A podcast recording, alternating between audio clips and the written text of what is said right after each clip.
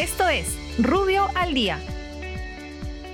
Buenos días, soy Raúl Campana, abogado del estudio Rubio Leguía Norman. Estas son las normas relevantes del fin de semana y de hoy lunes 2 de noviembre del 2020.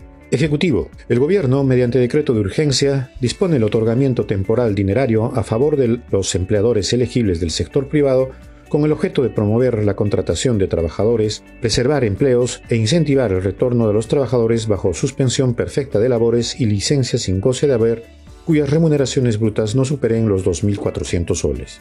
El monto del subsidio se calcula de manera mensual en función a un porcentaje de la remuneración según la edad del trabajador y el plazo indeterminado o determinado del vínculo laboral. Para tales efectos, el empleador deberá cumplir con los requisitos de elegibilidad, tales como la suma de ingresos netos mensuales, haber pagado las remuneraciones sobre los cuales se calcula el subsidio, haber efectuado la declaración de la planilla electrónica, no tener sanciones de inhabilitación para contratar con el Estado, entre otros. El decreto de urgencia rige hasta el 31 de diciembre del 2021, no obstante, la gestión para el desembolso del subsidio puede realizarse hasta el 14 de diciembre del 2021. Por otra parte, aprueba modificaciones sobre el trabajo remoto, facultando a los empleadores del sector público y privado a modificar el lugar de la prestación de servicios del trabajador hasta el 31 de julio del 2021, eliminándose la referencia al estado de emergencia sanitaria.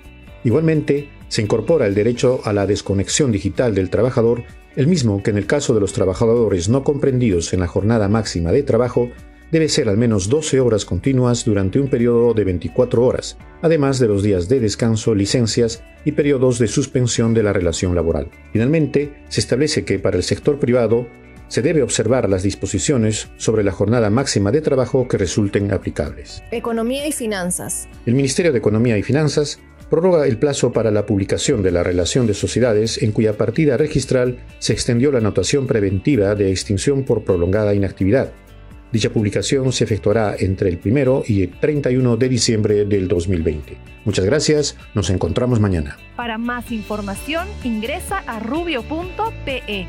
Rubio, moving forward.